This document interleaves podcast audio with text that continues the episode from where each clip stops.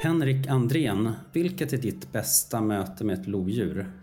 Alltså jag har ju aldrig mött lodjur spontant utan jag har alltid vad jag kallat, jag har fuskat. Vi har haft radiosändare på lodjuren. Det är det enda gången jag har sett lodjur. Jag har sett lodjur ganska många i forskningssammanhang. Och det absolut häftigaste är när vi ska in och märka ungarna från eh, märkta honor. Och en hona var väldigt tuff. Eh, hon var aggressiv, lite närgången. Och på slutet, sista gången hon var med, var väl sjätte gången vi skulle märka hennes unga, så lämnade hon inte ungarna. Hon låg kvar och vi kunde titta på hur ungarna låg och diade henne. Det var väl 4-5 meter ifrån henne och hon var inte nöjd med vad vi höll på med. Det är väl det häftigaste mötet jag har haft. Men jag har aldrig sett ett lodjur spontant utan alltid varit att jag har fått fuska. Du har sökt upp dem? Ja, vi har haft sändare på dem. Och när var det här mötet? Ja, det är väl en 10, 15 år sedan. Ja. Anna, har du mött lodjur spontant i det vilda? Nej, jag blir jätteavundsjuk här. Jag vill, jag vill också. Men eh, jag väntar fortfarande med spänning på att jag ska få se ett lodjur. Har du sett dem när du har följt med några som har spårat? Nej, vi lyckades inte hitta några den dagen tyvärr. Men eh, ja, vi får se. Någon gång i framtiden kanske. Hoppet lever. Det här är Forskning och framstegs podd och jag heter Jonas Mattsson och chefredaktör för Forskning och framsteg. Med mig idag har jag Henrik Andrén som är professor i viltekologi vid Sveriges lantbruksuniversitet SLU och ansvarig för lodjursprojektet vid Grimsö forskningsstation som ligger i Bergslagen. Och Anna som ni hörde nyss, det är Forskning och framstegsbiologiredaktör, Anna Liljemalm. Om en stund ska vi lyssna på en inläst version av Annas artikel som heter Sveriges skyggaste katt, genteknik avslöjar lodjurens hemliga liv att eh, lodjuret är ett skyggt djur förstod vi av Henriks och Annas svar här innan. Ehm, Annas artikel finns i Forskning och framsteg nummer 2 2022 som kommer ut samtidigt som den här podden publiceras och där Henrik är intervjuad. Henrik, kan du berätta vad är det här lodjursprojektet på Grimsö forskningsstation? Dels har vi hållit på att märka lodjur eh, med halsband, radiosändare, så vi kan följa dem. Och det började vi i mitten på 90-talet, så vi har hållit på i 25 år med det. Men sen på senare år har vi börjat använda lite mer genetiska markörer också. Och, men lodjuret är besvärligt med genetiska markörer för både björnar, och järvar och vargar de använder sin skit. Det är lätt att hitta där de använder urin för att markera. Men lodjur gömmer sin skit och de, när de kissar för markeringar så blir det väldigt utspritt och svårt att samla ihop. Så vi har inte riktigt kunnat använda det fullt ut och nu har vi testat lite olika saker om att fånga upp den här urinen. Sen använder vi genetiska markörer från döda lodjur, för det skjuts lodjur både Sverige och Norge och Finland. Och där ska vi titta på hur genetisk struktur varierar mellan de här olika länderna och då har vi precis börjat men har inga resultat. Mm. Anna, du, den här genetiska, de här genetiska markörerna och den spårningen, det är ju det du skriver om i ditt reportage. Hur, hur kom det sig att du intresserade dig för det här? Jo, nej men jag tycker i grunden att det är väldigt spännande med lodjur, att de också är, de är, de anses ganska så populära. Folk tycker att de är väldigt intressanta och väldigt spännande, eh, vilket jag tycker är kul och, och, lite konstigt på ett sätt eftersom att de ju också tar ungefär lika många tamdjur som vargen gör. Och vargen är ju ganska allmänt ja, men, det finns ganska mycket ilska riktad mot vargen, men det gör inte riktigt det kring lodjuren på samma sätt, utan många tycker att lodjur är lite spännande. Och sen råkar jag vara född och uppvuxen hyfsat nära eh, Grimsö forskningsstation, men jag har aldrig varit där, så jag har liksom bara väntat på en anledning att få komma dit. Så att det här var min anledning, för att här är man ju väldigt bra på detta med lodjur. Henrik, hur kom det sig att du började intressera dig för lodjur från början? Alltså jag, jag, jag disputerade på en avhandling som handlade om kråkfåglar och predation, alltså eh, rovdjur. Och jag var involverad i ett projekt som höll på med hur rovdjur bytesdjursrelationer ser ut. Egentligen tycker jag ju däggdjur var mer intressant än fåglar, men det var, min avhandling fick handla om fåglar. Och sen blev det ju att, att det kom ett behov från Naturvårdsverket att man ville veta mer om lodjur. Och då bestämde en kollega till mig, Olof Lyberg, att vi skickade in en ansökan till Naturvårdsverkets forskningskommitté i mitten på 90-talet och fick pengar för att börja med lodjur. Så det är ju, man, man ser möjligheterna som forskare nya fält och man har ett visst intresse så tar man den chansen. Och ibland lyckas man och ibland lyckas man inte. Och den här gången så lyckas vi få pengar. Mm. Hur, hur, det som Anna sa nu om att eh, alla älskar lodjur men varje är mycket mer polariserat. Alltså lodjur är ju betydligt skyggare, det är mycket svårare att se dem. Det finns ju kanske fyra gånger så mycket lodjur i Sverige än det finns vargar, men det är fler som har sett vargar. Så bara det att du, du har svårare att veta att de finns i din närhet. Sen vet vi från internationellt sett när stora rovdjur har varit helt utrotade från ett område och sen kommer tillbaka så stoppar det större konflikter än om man alltid har haft dem, även om de har ett väldigt låga antal. Och lodjur har alltid funnits i Sverige, medan varg har varit utrotat. Och sen har vi den enormt långa eh, historien kring att vargen på något sätt representerar djävulen, det är den kristna delen av det, man har symboler för det. Det finns ett mycket, mycket längre hat. Eh, staten ville utrota vargarna mycket mer, man fick använda vilka medel som helst med gifter och varggropar. Om man hade vargar så skulle man ställa upp på vargdrev. Det har ju aldrig lodjuret varit utsatt för. Och sen är det helt rätt som Anna säger, att det, det är märkligt för att egentligen så dödas det lika många tamdjur, får, eh, som lodjur och varg. Till och med mera renar i och med att vi har så mycket lodjur i renskötselområdet. Vi har inga, egentligen inga vargar i renskötselområdet och där gör ju lodjuret mycket större skada för renskötsel än varg. Eh, men sen en annan, en känslomässig sak är ju dessa jakthundar. Där är ju, aldrig, där är ju ingenting med lodjur. Att lodjuren går inte på jakthundarna? Nej, inte alls. Utan de snarare flyr när det kommer hundar. Så där är ju en stor känslomässig skillnad. Anna, du var ju med ute och letade lo eh, och eh, ni kom aldrig i närkontakt där. Men berätta, hur gick det här till? Ni följde ju med Henriks forskningsprojekt. Exakt, ja men precis. Eh, nej, men som Henrik berättade så är ju lodjuren lite svårare att träffa på än, än vargen. Att eh, vargen revirmarkerar väldigt gärna synligt. Alltså den revirmarkerande honen och hanen, eh, de lägger gärna sin spillning på en liten höjd så att den syns på avstånd. De kissar och sprätter gärna lite här och där, så det är hyfsat enkelt ändå jämförelsevis att samla deras DNA och därmed bygga avancerade släktträd och få veta väldigt mycket om vargarna eh, och deras genetik. Men lodjuren är mycket svårare. De gömmer sin spillning, precis som katter tenderar att göra. Och när de kissar så sprayar de kanske upp mot ett träd till exempel. Och det är mycket svårare att samla upp. Eh, så att det som jag och fotografen gjorde i det här reportaget var att vi hängde med Linn Svensson som har utvecklat en prototyp tillsammans med några kollegor. En urinholk som man sätter upp, typ som en fågelholk fast ganska långt ner, som en korsning mellan en fågelholk och en brevlåda kanske. Ehm, som man då sätter mot ett träd. Och sen är då tanken att lodjuren ska kissa i en liten metallform som man sätter i den här lilla holken. Och det låter ju väldigt otroligt, men faktum är att man ändå har fått dem att göra det. Och genom att samla in den här DNA så hoppas man då att man ska kunna veta lite mer, lära sig lite mer om lodjuren. Men de här fällorna då måste tömmas med jämna mellanrum så att det inte hinner komma ett annat lodjur och kontaminera med, med sitt DNA. Så det är liksom lite pyssel, men det är ett tidigt, eh, tidigt försök.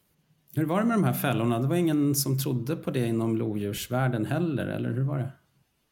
I alla fall internationellt hade man väl testat med något liknande eh, ute i Europa. Men eh, Linn fick ju höra att det här var dödsdömt, det var ingen idé. Men hon testade och har ändå lyckats tillsammans med Länsstyrelsen att få ganska så, ja men hyfsat goda resultat, men det är ju tidigt än så länge. Mm. Henrik, trodde du på Linns idé när hon presenterade den? Alltså vi pratar om att, att kunna samla in urin på snön, för man hittar ju, om man känner, man spårar så kan man ju hitta där att de har sprayat på en buske och så kan man hitta lite urin i snön. Eh, det försökte vi med. Sen har vi ju att eh, sätter man upp någonting som attraherar dem, alltså där de har varit innan och luktar, så kommer de ju tillbaka. Vi har haft de här kamerafällor som visar hur de verkligen kommer tillbaka och sprayar. Och tittar man på det så kan man ju tänka, men här kommer de ju åter och om och om igen, så varför inte sätta upp någonting att fånga i? Men det är ju en, en svår teknik och man måste ju vara där flera gånger så att det inte är någon som kontaminerar. Men vi hoppas på det bästa. Vad, vad har den här gentekniken betytt för vår kunskap om lodjuren? Ja, i och med att vi är precis i början så är det lite svårt att säga, men eh, vi, lite saker kan vi ju säga med genteknik från andra studier som då bygger på skjutna djur. Och det, det är ju att Sverige och Norge, vi delar population, där springer ju lodjuren fram och tillbaka. Det finns ju ingen struktur i det. Men däremot är ju svenska och norska lodjur lite annorlunda än finska, så det är ett begränsat genflöde från Finland genom finska Lappland in i Norrbotten. Eh, och det ska vi gå vidare med. Hur skiljer de sig åt, de svenska och finska lodjuren? Ja, det, man, alltså det är ju ingen, ingen morfologisk skillnad, man ser inte skillnad på det, men man ser att vissa gener finns i Finland men inte i Sverige och Norge. Så man har mindre genetisk variation på den skandinaviska halvön än man har i Finland. Men sen ser de ju likadana ut, vi kan inte titta på dem och säga att de, de skiljer sig åt. Men när man har genetiska markörer kan man gå in i detalj för att se vad, om, hur lika de är och hur olika de är. Jag tänker på det här med lodjur och, och varg. Möts de någonsin? Vad händer då? Ja, vi har faktiskt försökt att titta på det lite grann för att det är ju så att vargen är ett flockdjur eh, och lodjuret är ensamlevare för det mesta, de har sina ungar med sig. Eh, så det skulle vara så att lodjuret är eh, ska säga, det mindre som har svårare i ett sånt läge. Och att om en vargflock kommer så skulle de mycket väl kunna ta över ett rådjur som lodjuret har dödat och ligger och äter på. Och att lodjuren klättrar i trän skulle säkert kunna vara en orsak att, att de kan fly från, från vargarna. Men vi kunde faktiskt inte hitta några effekter. Vi tittade på hur mycket lodjur som fanns utanför varje revir och hur många som finns i varje revir. Där blev det ingen skillnad. Vi tittade på ungars överlevnad lodjursungarnas överlevnad om de är födda inom ett vargrevir eller utanför ett vargrevir och där hittar vi inte heller några skillnader. Nu gjordes dessa studier under en tid när det var väldigt gott om älg, så vargarna har mycket mat och det var väldigt gott om rådjur så att lodjuren hade gott om mat. Går vi i andra delar i Sverige, norra Värmland, norra Dalarna, så kan situationen vara annorlunda. Men där vi hade där så verkar det som att de mycket väl kan samexistera och respektera varandra. Var hittar man lo i Sverige? Var lever de någonstans? Alltså de, idag finns de i hela Sverige, eh, från Norrbotten ner till Skåne. Man inventerar ju det som man fokuserar på familjegrupper, alltså hona med, med ungar. Man gör det med snöspårning så att man hittar spår löper från två lodjur eller fler så anser man att det är en familjegrupp och det har vi i hela Sverige idag. Hur, hur mår lopopulationen? Ja, så den, den expanderar ju söderut så på så sätt den koloniserar. Eh, Områdena har funnits innan. Eh, vi har något färre lodjur nu än vi hade för 15 år sedan. Eh, och det beror mycket på att halva Sverige som är renskötselområdet så har man bestämt att man ska minska lodjursstammen för att den orsakar så pass stor skada för renskötseln. Och då har den halverats i renskötselområdet och man har inte haft samma ökning i mellersta och södra Sverige och det gör att den totala populationen i Sverige har minskat. Så den har flyttat söderut då kan man säga, totalt sett? En förskjutning söderut, ja absolut. Och det är som sagt ända ner i Skåne och det pågår ju en koloniseringsprocess av Götaland. Där är ju inte, lodjursstammen inte på långt när mättad i Götaland. Utan där finns plats för många fler. Och de här skjutna djuren som ni forskar på, det är då från renskötselområdena? Ja, framför allt, men det skjuts ju en del lodjur även i mellersta Sverige, i Dalarna och Värmland och så vidare. Börjar inte växa en opinion för att man ska skjuta av mer söderut då när de, om de liksom expanderar där? Visst gör det det och vi hjälper ju, använder ju, ska säga, det vi kan om lodjur och effekterna av, av, jakt, vad det har. Och sen har vi tydliga mål för Sverige, eh, att man ska inte under en viss antal individer och då kan ju jakten styras. Vad är risken om vi har den här jakten? Kommer vi uppnå våra förvaltningsmål eller ej? Och det är ju en balansgång eh, hur många man skjuter i renskötselområdet och hur många man skjuter utanför. Anna, vad fanns det som du blev nyfiken på när du skrev det här reportaget som inte riktigt kom med? Det finns ju egentligen jättemycket, men mycket av det som Henrik berättade om, om det här med konflikterna i renskötselområden till exempel, är ju väldigt, väldigt spännande. Det nämndes bara med kanske en bisats i just den här artikeln, eh, men det är ju en superspännande fråga och hur man har hanterat det och hur den utvecklingen har sett ut. Mm. Henrik, vad forskar du om just nu? Just nu så försöker vi förstå dynamiken mellan lodjur och rådjur. Alltså när man pratar om dynamik är förändring över år. Och vi hade ju enormt mycket rådjur i slutet på 80-talet, början på 90-talet och som har minskat. Och sen har lodjuren först ökat i områden och sen minskat. Och de här relationerna kan vi beskriva som att när det är gott om mat för lodjuren och lite lodjur så ökar de och sen minskar mängden resurser i form av rådjur och då till slut når det en gräns när det blir lite resurser och mycket lodjur och då minskar de. Och då har vi alltså en dynamisk process som kan liknas vid populationsfluktuationer som då, det är cykliska mönster i det här. Och det försöker vi gå in på djupet och förstå hur det här fungerar. Dynamiken, alltså förändringarna över tid mellan lodjur och rådjur. Det verkar ju jättesvårt att lyckas eh, möta ett lodjur i det fria. Hur ska man göra? Vart ska man bege sig? Finns det några knep? Alltså de, de tätaste lodjursstammarna har vi ju i ska säga, Uppland, Västmanland, Örebro län, södra Värmland.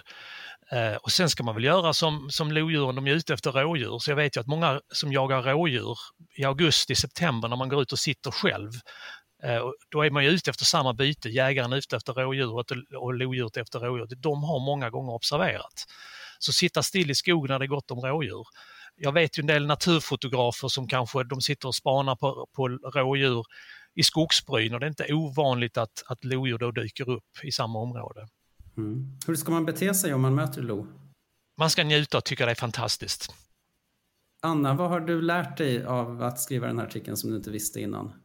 Eh, massor, jättemycket. Men att Sverige är väldigt bra på rovdjursinventering är ju en sak.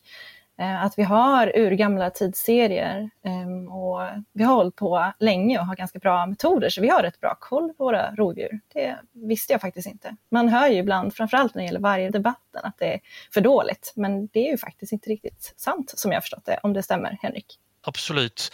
Eh, Sverige och Norge, vi inventerar då årligen de stora rovdjuren, alltså järv, lodjur, varg. Björn är en lite annan process, men de tre årligen. Och Sverige är 450 000 kvadratkilometer och Norge ungefär 300 000. Det finns inte rovdjur överallt, men alltså, det är en enorm yta som man försöker uppskatta varje år. Det är helt unikt i världen med de här metoderna.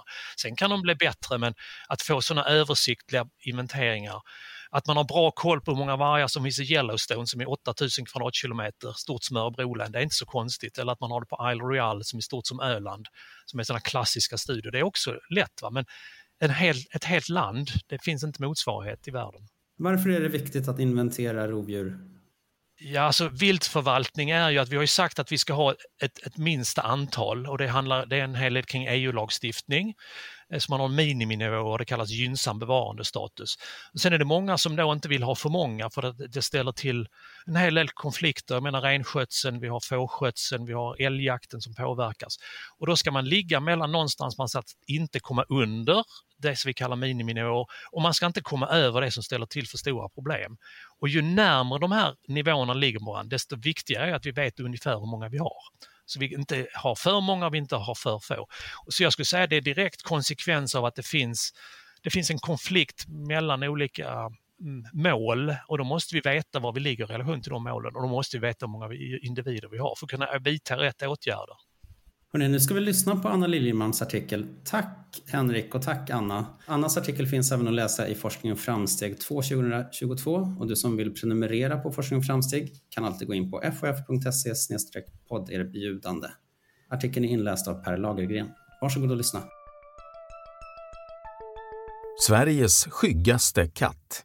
Genteknik avslöjar lodjurens hemliga liv.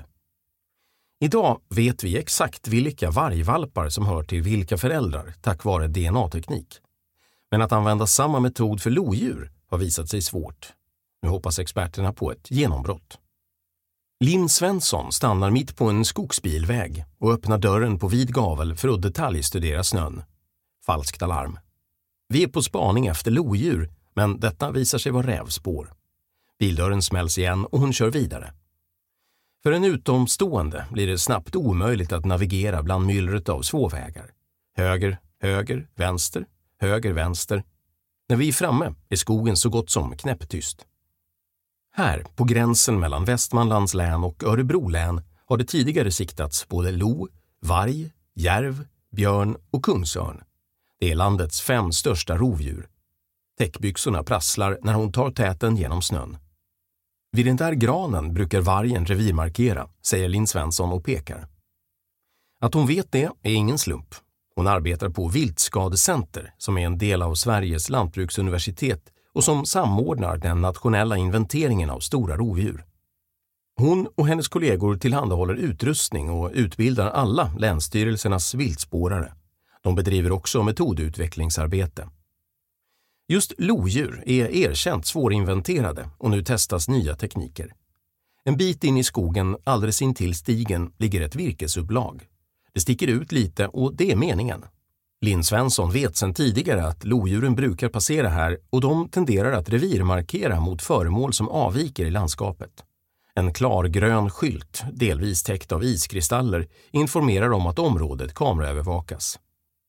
Den kamouflagemönstrade kameran visar sig sitta runt en smal tall. Det är tydligt att det inte är människor som ska fastna på bild eftersom kameran sitter i midjehöjd.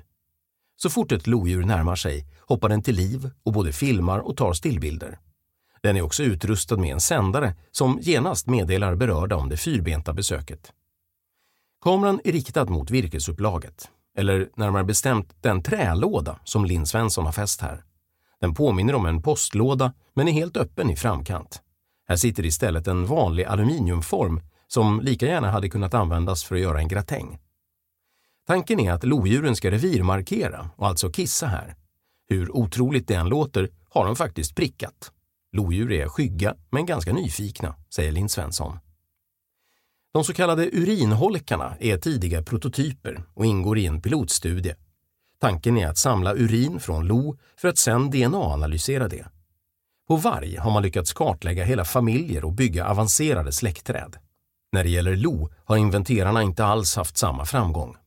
Kan det bli ändring på det? Lodjur har funnits i Sverige ända sedan den senaste istiden för 10 000 år sedan. På 1600-talet fanns det så gott om lo att kungen kunde jaga alldeles utanför stadsportarna. Den mjuka pälsen användes bland annat som sängkläder. Populationen minskade sedan kraftigt och lodjuret har varit fridlyst i två omgångar. Idag är lo landets enda vilda kattdjur. Huvudfödan är rådjur och populationen styrs till stor del av tillgången på rådjur. I renskötselområdena står dock renen för huvudfödan. Lo är också ett rovdjur som kostar staten mycket pengar eftersom djurägare får ersättning för angripna djur. Det gäller exempelvis också får och getter. Ändå är det många som tycker att lo är spännande. Det råder inte alls lika mycket kontrovers som det gör kring varg, säger Linn Svensson. Lo har rent av blivit framröstat som Sveriges mest populära djur vid flera tillfällen. De är skygga och ganska svåra att se, men samtidigt nyfikna. När vargar ser ett ödetorp går de i regel förbi, medan lodjuren kan gå fram och revirmarkera mot husknuten. På samma sätt traskar lo obekymrat över en bro, medan varg väljer den krångligare vägen genom vattnet. En varg hade aldrig gått fram till urinfällan, inte en chans, säger Linn Svensson. Just idag har inget lodjur kissat i aluminiumformen och minneskortet i kameran är tomt. Vi lämnar skogen tomhänta. Linn Svensson lovar att visa gamla lodjursfilmer på Viltskadecenter som huserar på Grimsö forskningsstation i Riddarhyttan. Här har man forskat på lo och andra rovdjur i nästan 30 års tid. Inventeringarna, som också samordnas härifrån, är i många fall unika för landet och mätserierna är långa. Precis innanför ytterdörren ligger forskningsstationens genetiska laboratorium. På en arbetsbänk står ett 30-tal provrör på rad. De röda korkarna är märkta med bokstäver som alla symboliserar var sitt län. Ett av labbets expertisområden är genetisk analys av lågkvalitativa prover som exempelvis spillning, urin och saliv. Här analyseras samtliga landets vargprover som länsstyrelsernas viltinventerare skickar in. Forskarassistenten Carlos Cardoso arbetar i labbet under vintersäsongen och forskar under övriga året. Tekniken har utvecklats snabbt. För tio år sedan kunde vi bara analysera spillning. Nu fungerar det lika bra med urin, säger Carlos Cardoso. Det kan låta som en detalj i sammanhanget, men faktum är att det hela har revolutionerat varginventeringen. Vargar revirmarkerar flitigt. Genom att samla urin från dessa individer får länsstyrelsernas viltinventerare automatiskt DNA från den revirmarkerande hanen och honan och kan kartlägga ett stort antal individer med enkla medel. Att samla spillning är mer tidskrävande eftersom den kan tillhöra vilken av individerna som helst i en familjegrupp. I just lodjursinventeringen används dock DNA sparsamt i dagsläget. Lodjur gömmer sin spillning precis som andra katter gör. När de revirmarkerar sprayar de gärna urin mot ett träd så att nästan ingen urin går att samla upp. Urinholkarna kan vara ett sätt att lösa problemet. Det är natt på storbildsskärmen i ett av forskningsstationens konferensrum. Linn Svensson visar den första filmen av flera som har fångats av Länsstyrelsens viltkameror. I pilotprojektet har urinholkar placerats på ett par platser i Örebro, Västmanland, Östergötland och Jönköping. När filmen rullar kommer ett lodjur smygandes ur de mörka skuggorna. De karaktäristiska polisongerna och tofsarna på öronen syns tydligt. Plötsligt blixtrar det till från ytterligare en kamera som fotograferar från en annan vinkel, men lodjuret är till synes oberört av uppmärksamheten. Istället får hon syn på trälådan och uträttar genast sina behov. Det smattrar från metallen i aluminiumformen. Sen går hon. Jag visste att man hade samlat in urin från lodjur i Spanien på liknande sätt, men då var det lodjur i hägn. När jag frågade runt lite i Europa dömde de flesta ut idén när det gällde vilda djur. Vi testade ändå, säger Linn Svensson. På en annan film kommer ett lodjur och stryker kinden mot en stålborste som sitter på urinholkens ena långsida. Det är ytterligare ett sätt att samla in DNA som har fungerat över förväntan. Nackdelen med urinholkarna är att de måste tömmas direkt för att undvika att andra lodjur besöker platsen och kontaminerar med sitt DNA. Även stålborsten måste bytas ut mot en ny.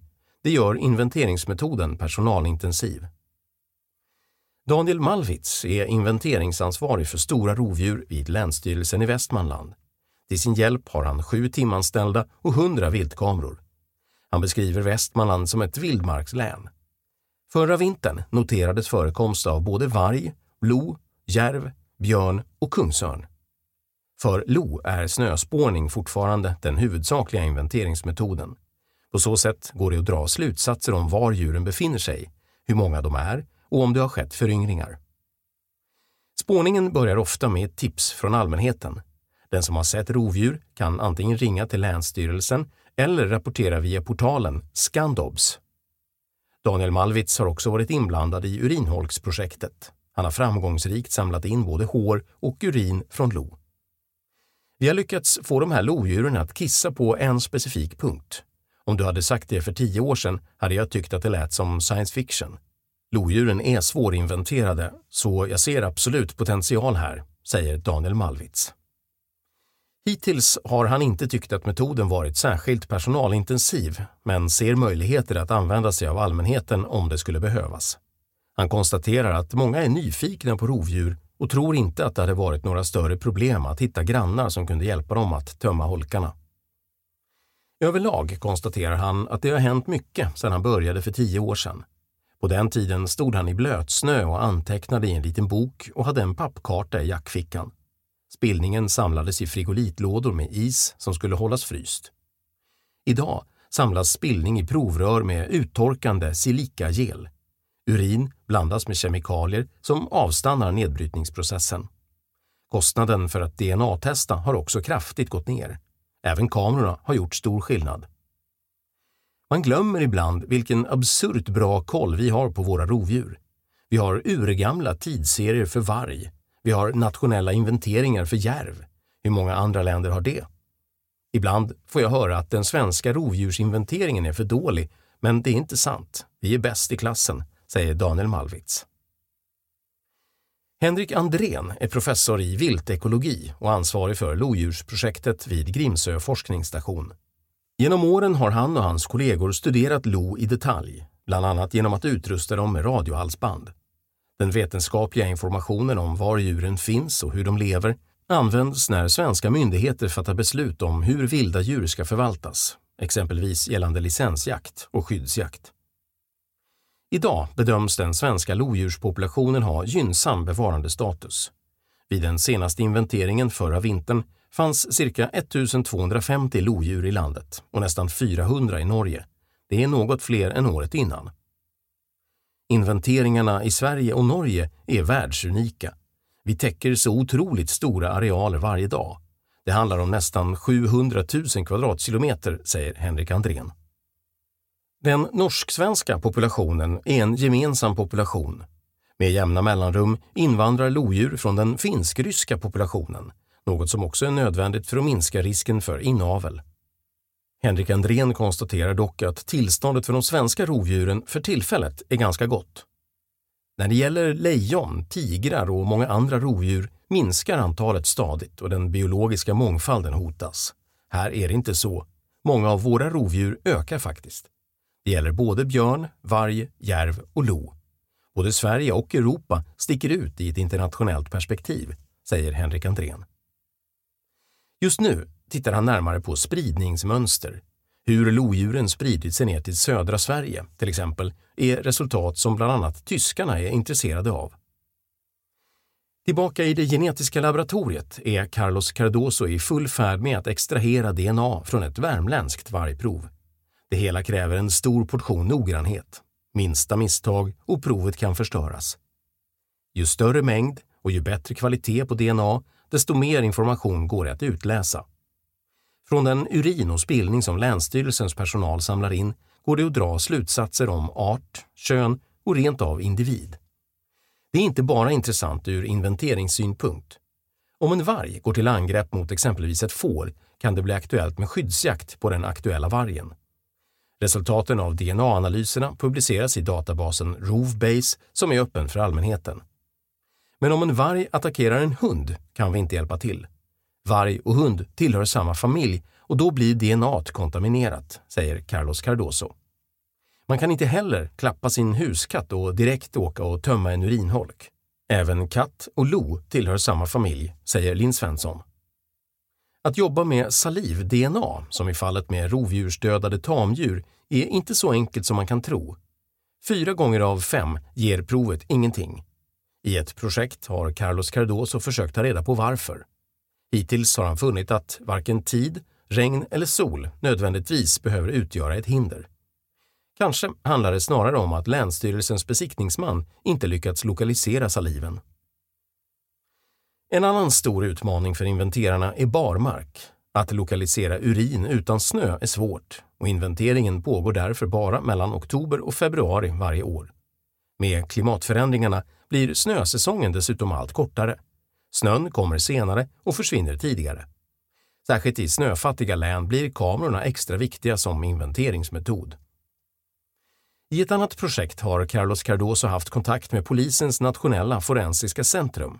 Kanske blir det möjligt att detektera urin med UV-ljus i framtiden på samma sätt som polisen letar efter blod, urin och andra kroppsvätskor i brottsutredningar.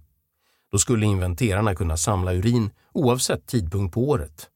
Problemet är bara att polisen gör nästan alla sina analyser på ett inomhuslabb som är specialdesignat för ändamålet. Vi behöver utrustning som inte väger så mycket, som inte är för dyr och som fungerar ute i fält. DNA skapar förväntningar, men det är inte alltid så lätt som det ser ut på TV, säger Carlos Cardoso. Du har lyssnat på ett samtal och ett reportage från Forskning och framsteg. För att prenumerera på Forskning och framsteg, gå in på fof.se podderbjudande. Rösten i reportaget är Per Lagergrens. Medverkade i samtalet gjorde Henrik Andrén, professor i viltekologi och Forskning och framstegs biologiredaktör Anna Liljemalm. För ljudteknik, klippning och vignett står Per Dahlhjelm. Jag heter Jonas Mattsson och jag är chefredaktör för Forskning och framsteg. Tack för att du lyssnade.